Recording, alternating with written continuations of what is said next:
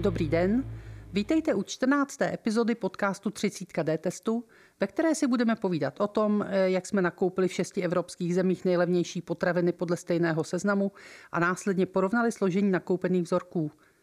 Dozvíte se, jak jsme sestavovali nákupní seznam, proč jsme srovnávali nejlevnější zboží a ne zboží stejné značky, co jsme sledovali a proč, i jestli se potvrdil všeobecný pocit, že za hranicemi se prodává kvalitnější zboží. Povídat si budeme s Honzou Mariškou, naším redaktorem a specialistou na potraviny. Já jsem Eda Hekšová, ředitelka D-testu a budu se ptát za vás. Ahoj Honzo. Ahoj Edo, zdravím tě a zdravím všechny posluchače. Já bych i dneska začala takovou osobní otázkou. Když si na dovolené, přivezeš si domů nějaké potraviny? Já si z dovolené vozím skoro jenom potraviny. Ať jedeme kamkoliv, vždycky přijedu s košíkem nějakých regionálních potravin, specialit, vína, uzenin, síru, čehokoliv. A jezdíš pravidelně za nějakými nákupy? No, kromě dovolené jezdím celku pravidelně i nakupovat do Německa, protože máme rodinu v pohraničí a část rodiny žije v Mnichově, takže se do německých supermarketů dostáváme docela často. A vlastně moje zkušenost z německých obchodů a českými zákazníky v nich mě přivedla k tomu tématu, o kterém si tady dnes budeme povídat. My jsme se ptali i spotřebitelů na sociálních sítích, jestli na nákupy potravin do zahraničí vyrážejí a pokud ano, tak kam a pro co. Pamatuješ si detailně výsledky ty ankety? Eh, detailně si výsledky pamatuju tak, že když se to schrnulo, tak Nejvíc odpovědí vedlo k tomu, že se jezdí nakupovat do německých supermarketů a vozí se odtamtud především mléčné výrobky, potom se vozí uzeniny, sladkosti a potraviny pro děti. A my se v D-testu už dlouhodobě věnujeme srovnávání dvojí kvality, ale tenhle test vnímám trošku jinak. My jsme nesrovnávali stejné zboží v různých zemích, ale srovnávali jsme nejlevnější potraviny od stejného druhu. Jak vůbec ten nápad vzniknul a proč? Tak kdybychom se měli bavit o čisté dvojí kvalitě, tak jak ji chápou příslušné úřady, tak bychom museli porovnávat zboží stejné značky ve vizuálně velmi podobných obalech, které se nabízejí v různých státech. A tak ta situace pasuje na několik málo výrobků. Bavili bychom se možná o čokoládě, o tuňákových konzervách, o nějakých limonádách. Ovšem to jsou položky, které tvoří pouze malou část běžné spotřeby. Přesto, e, že se v těchto opravdu úředních případech dvojí kvality ta situace zlepšuje, jak vidíme v našich testech, tak přesto se neustále objevuje mezi zákazníky dojem, že se v zahraničí prodává lepší zboží. Konečně ukázala to i ta naše anketa. A nás zajímalo, proč to je. A napadlo nás, že by e, zatím mohla stát úroveň cenově dostupných potravin. A teď přichází ta moje zkušenost z těch německých obchodů. Tam jsem si totiž všimnul, že český zákazníci moc neumí německy. A nakupují to, co vidí a to, co si myslí, že kupují a vlastně nečtou ani etikety, vůbec nevědí, co to ve skutečnosti je koupí to a jsou s tím spokojení. Takže nás to přivedlo na myšlenku obět zahraniční obchody a nakoupit tam pouze na základě vizuální podobnosti s tím, co scháním a záměrně vybírat to nejlevnější zboží, které daný obchod nabízí. Takže kdybych to měl dát na nějakém příkladu, tak jsme se vydali pro nejlevnější vepřové párky, jaké jsou v daném obchodě k sehnání. No a teď tedy konkrétně, do kterých zemí jste vyrazili? Ten experiment proběhl ve spolupráci se slovenskou společností na ochranu spotřebitelů a cíle jsme si rozdělili. To znamená, že my jsme navštívili české obchody, německé a polské a naši slovenští partneři potom nakupovali na Slovensku, v Rakousku a v Maďarsku.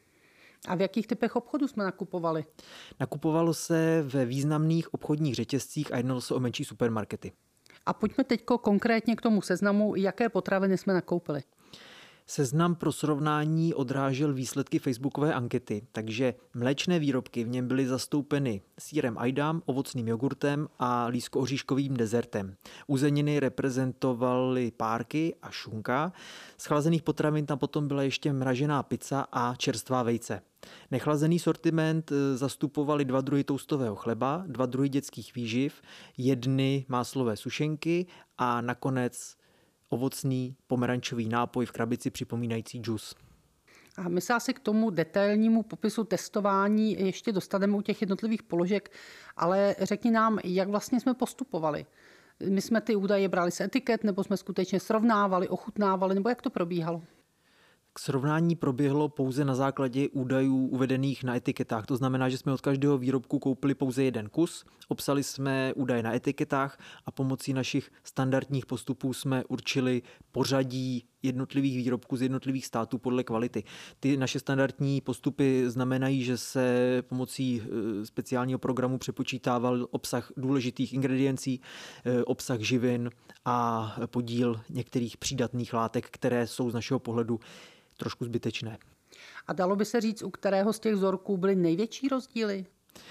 Rozhodně největší rozdíly eh, byly v oblasti uzenin. Tam jsme narazili na nejpropastnější úroveň v kvalitě mezi Německem a Rakouskem, což byly státy vlastně s největším počtem dobrých vzorků a například Maďarskem. Eh, hezky to ilustruje podíl masa. Kdybychom se podívali, jaký eh, podíl masa byl v německé šunce, tak se dostaneme k číslu 94%. Naproti tomu v maďarské šunce to bylo pouze 57%. Takže ten rozdíl v jakosti je naprosto eh, propastný. A ty si říkal, že z těch uzenin jsme kupovali šunku a taky párky. U těch párků byly podobně velké rozdíly? U párku byly velké rozdíly nejenom v jejich složení, ale i v nabídce v jednotlivých státech. My jsme si do našeho výběru vzali vepřové párky, ve většině států je nebyl problém koupit. V Polsku jsme narazili na to, že Poláci zřejmě dávají víc přednost drůbežím párkům, kterých bylo v obchodu víc než těch vepřových. No a v Maďarsku jsme na vepřové párky nenarazili vůbec a museli jsme tedy koupit eh, nějaké drůbeží zboží.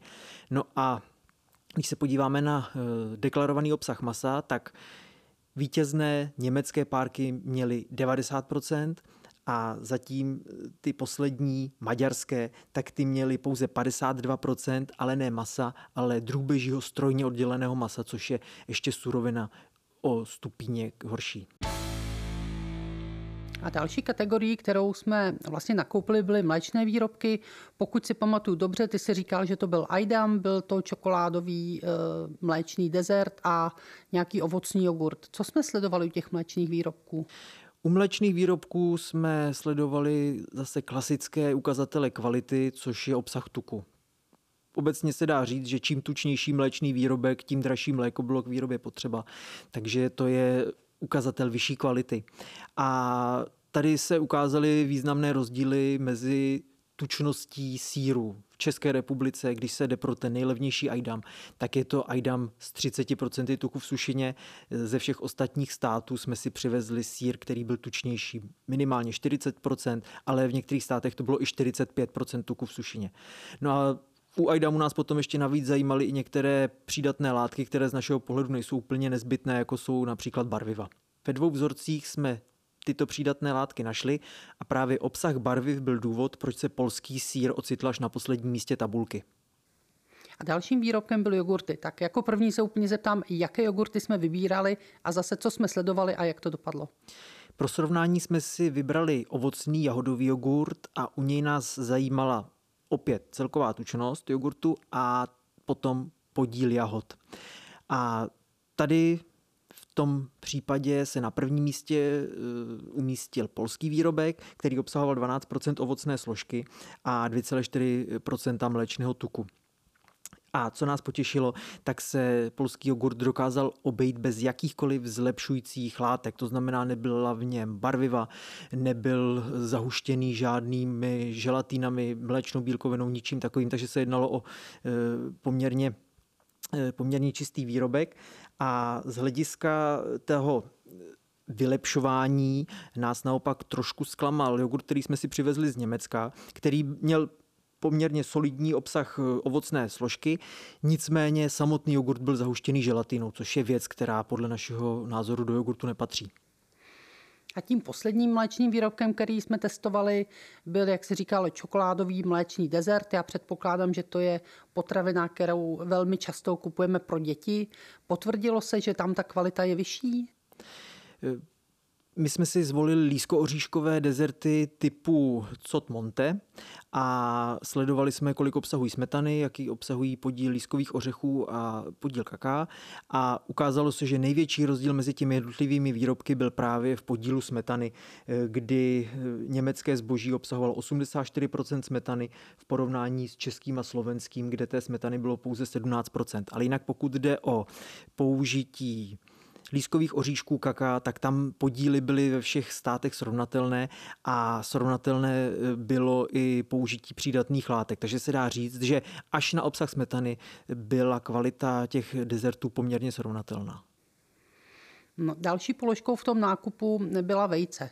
Eh, předpokládám, že v těch vejcích je veliký rozdíl, mohou být klecové, mohou být podestýlkové, tak které jsme vybírali pro, ten, eh, pro to samotné srovnání a jak ta vejce dopadla?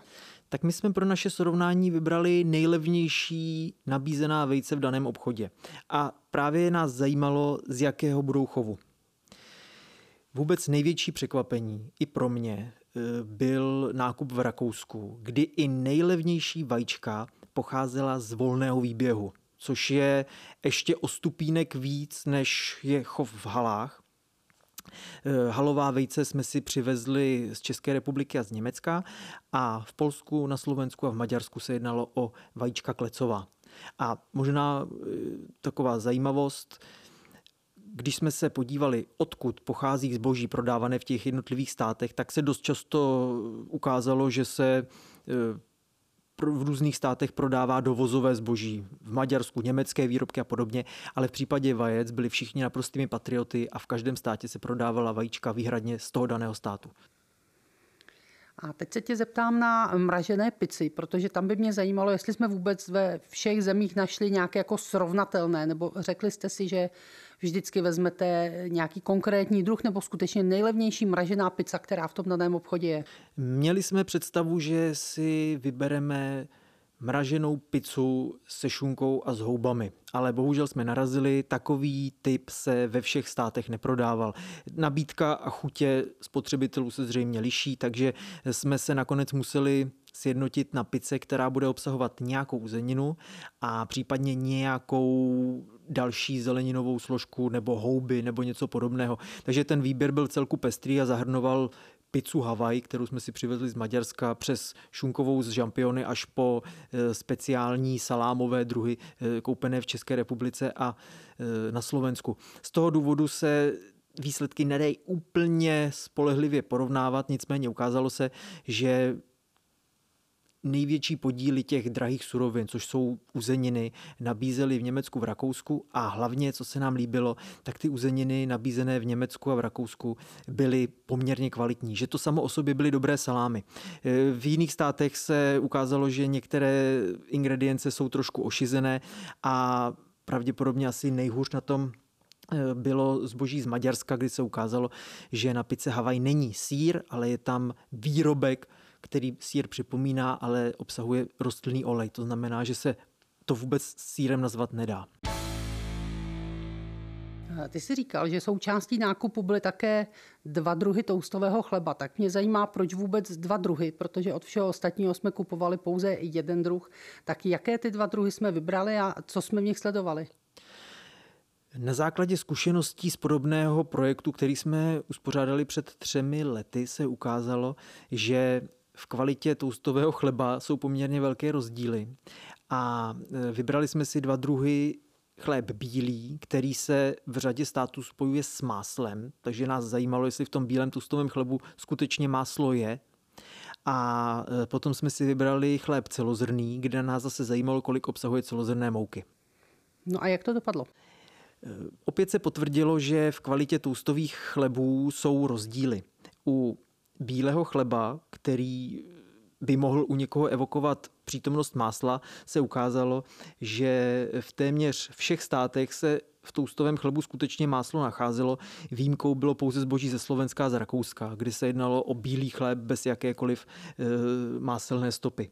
No a u celozrného toustového chleba e, jsme zjistili, že podíl celozrné mouky v takovém výrobku může klesat nebo spíše kolísat od 24 až po 62% což je opět eh, poměrně zajímavý rozdíl.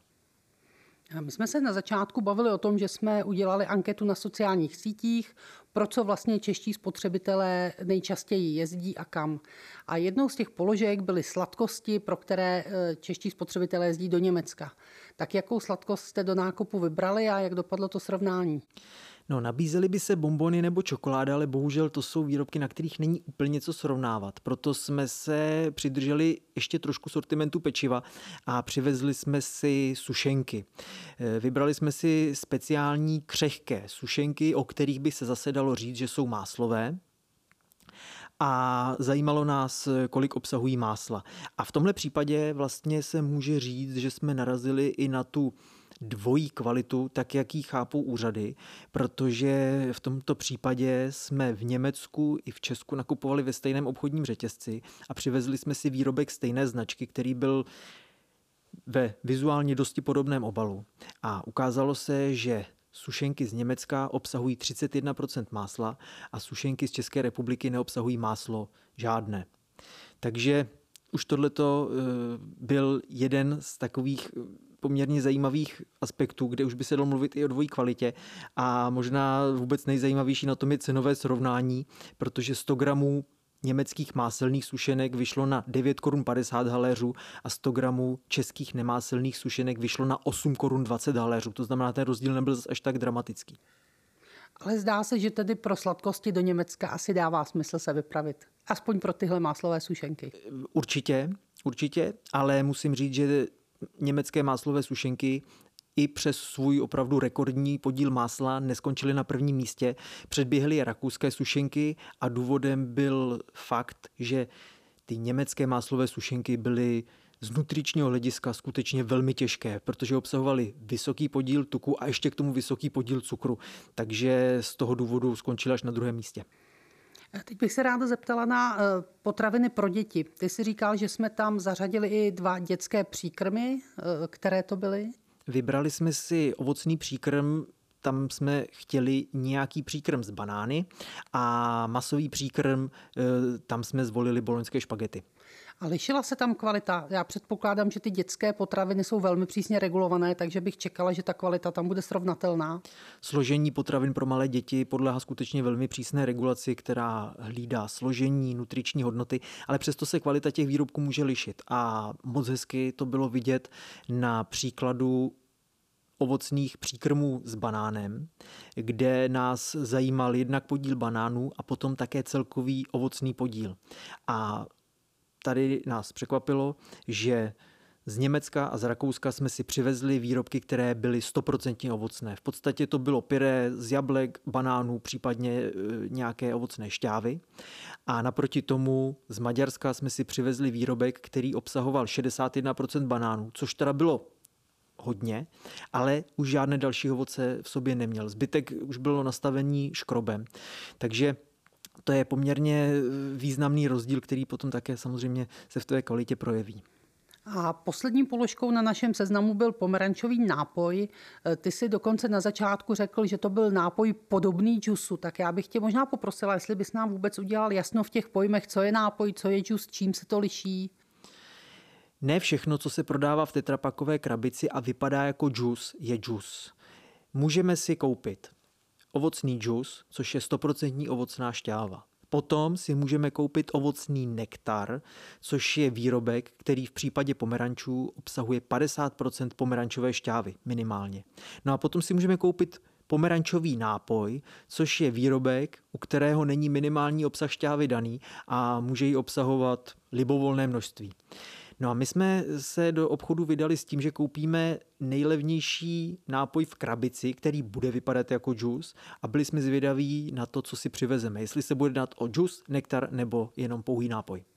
No a tak jak tohle dopadlo? Vzhledem k tomu, že jste vždycky vybírali ty nejlevnější, čekala bych, že tam bylo stoprocentně zastoupené samé nápoje. Tak to bohužel není pravda, protože z Německa, z Rakouska a i z České republiky jsme si tom segmentu nejlevnějších výrobků přivezli 100% pomerančový džus bez jakýchkoliv dalších přidaných látek. Ze Slovenska jsme si jako nejlevnější přivezli pomerančový nektar A z Maďarska a z Polska jsme si přivezli pomerančové nápoje s výrazně nižším obsahem pomerančové šťávy a v obou případech ještě s celou řadou dalších přídatných látek, které kvalitu toho výrobku úplně degradovaly. My jsme si teď prošli jednotlivé položky a jejich srovnání, ale určitě zajímavé by také bylo srovnat si vlastně celý ten košík, protože v každé té zemi ten košík byl stejný, nebo byly v něm zastoupené stejné položky. E, můžeš nám to srovnat nějak cenově, kde to vlastně vyšlo nejlevněji a kde nejdráž? Tak kdybychom se podívali na celkovou cenu nákupu, který zahrnoval všech těch 13 položek, tak nejméně peněz jsme nechali v polském obchodě. Ten byl vůbec nejlacinější. Na druhém místě nejlacinějšího nákupu skončila Česká republika. Na třetím místě bylo Německo. Naopak nejdráže jsme nakoupili v Rakousku. A dá se taky srovnat kvalita těch koší, nebo toho obsahu eh, toho košíku? Kdo, kdo vlastně vyhrál, kdo byl na prvním místě v kvalitě těch jednotlivých potravin? Eh, výsledkové tabulky mají v tomto srovnání podobu eh, sloupečků s očíslovaným pořadím jakosti. A ukázalo se, že nejvíce výrobků na prvních místech utržilo Německo. Hned za ním následovalo Rakousko. Na prostřední příčce skončily české a slovenské výrobky, kde byl výkon velmi vyrovnaný. Po slovenských výrobcích se umístilo Polsko, které ovšem bylo poměrně zajímavé v tom, že polské zboží se umístilo na všech příčkách od první až po šesté, mělo poměrně rovnoměrný rozptyl po celé stupnici a jednoznačně nejhorší, nejméně kvalitní zboží jsme si přivezli z maďarského obchodu. Já jsem byla na výsledky toho srovnání hodně zvědavá a musím říct, že výsledky mě překvapily a vlastně ne úplně příjemně. Mě hodně v hlavě zůstalo to srovnání párků a jestli si to pamatuju správně, tak si říkal, že ty nejlepší měly obsah 90% vepřového masa a ty nejhorší 52% drůbežího separátu. Jak je tohle vůbec možný? Tam nejsou nějaký minimální standardy těch potravin? Nevím úplně přesně, jak konkrétně jsou upravený párky v Maďarsku. Tak dalece jejich předpisy neznám. Ale opravdu pozitivně vím, že v Německu je velice konkrétní potravinářský kodex, který vlastně definuje skoro všechny potravinové výrobky na trhu z pohledu minimálního obsahu těch hlavních kvalitativních živin. Takže když německý výrobce uvádí něco na trh, tak vlastně nemá moc možností ten výrobek ošidit, jinak by se dostal do rozporu s předpisy. Když to srovnám se situací, která je u nás, tak my takhle přesný potravinářský kodex nemáme. Máme vyhlášky, které řadu potravin upravují, ale řada výrobků je v jakémsi váku, kdy záleží jenom na výrobci, jakou kvalitu zákazníkům nabídne. A my si myslím, že to, co jsme tady viděli v tom srovnání, tak je právě důsledek toho, že ne všechny potraviny mají definované minimální požadavky na kvalitu. A možná, že výrobci z tohoto situace Eh, trošku těží tím, že nabízejí výrobky s o něco horším složením. No a potom samozřejmě je velká otázka, do jaké míry zákazníci podobné výrobky dokáží tolerovat. A myslíš tedy, že by českým spotřebitelům pomohlo zavedení takového kodexu? Já si myslím, že by to mělo svůj smysl, protože eh, my v našich testech, nejenom v tomto srovnání, ale i v ostatních testech často narážíme na to, že celá řada potravin nemá jasně definované kvalitativní minimální požadavky. A potom se opravdu může stát, že zákazník vedle sebe najde na regálu dva stejně pojmenované výrobky, jejich složení se dramaticky liší. A ten levnější zpravidla může zákazníka velmi nepříjemně překvapit. My jsme dneska spotřebitelům nedali příliš mnoho rad. Určitě ale zazněla velká spousta informací a důležitých informací o potravinách. Kdybys měl schrnout, co by si z toho dnešního povídání spotřebitelé měli odnést jako nejdůležitější, co by to bylo? Pro mě největší poučení z toho plyne nenakupovat jenom podle ceny, protože když půjde člověk eh, cíleně pouze po nejlevnějších položkách, tak se opravdu může stát, že si domů přiveze něco, co vlastně až tak úplně nechtěl. Takže skutečně doporučuji při nákupech sledovat složení. Říkáme to pokaždé, už s tím můžeme být možná trošku otravní, ale je to jedna z nejlepších cest, jak se vyhnout nepříjemným překvapením. A touto radou se s vámi pro dnešek loučí Eda a Honza. Právě jste poslouchali podcast 30 D testu, kde jsme se od Honzy dozvěděli, že v Německu a Rakousku se nemusíme bát nakupovat podle ceny, protože tam se nespálíme, že situace v Česku je lepší, než si možná myslíme, a nakonec, že vyšší cena vůbec nemusí znamenat vyšší kvalitu. Pokud by vás porovnání zajímalo detailněji, najdete ho na našich webových stránkách www.dtest.cz. A pokud se chcete ještě na něco zeptat nebo nám něco vzkázat, kontaktujte nás na našem Facebooku nebo nám napište na e-mail dtest.cz. Příště se na vás těšíme na stejném místě za 14 dní. Pro velký zájem se vrátíme k tématu sousedských vztahů a podíváme se na některé další aspekty vzájemného soužití.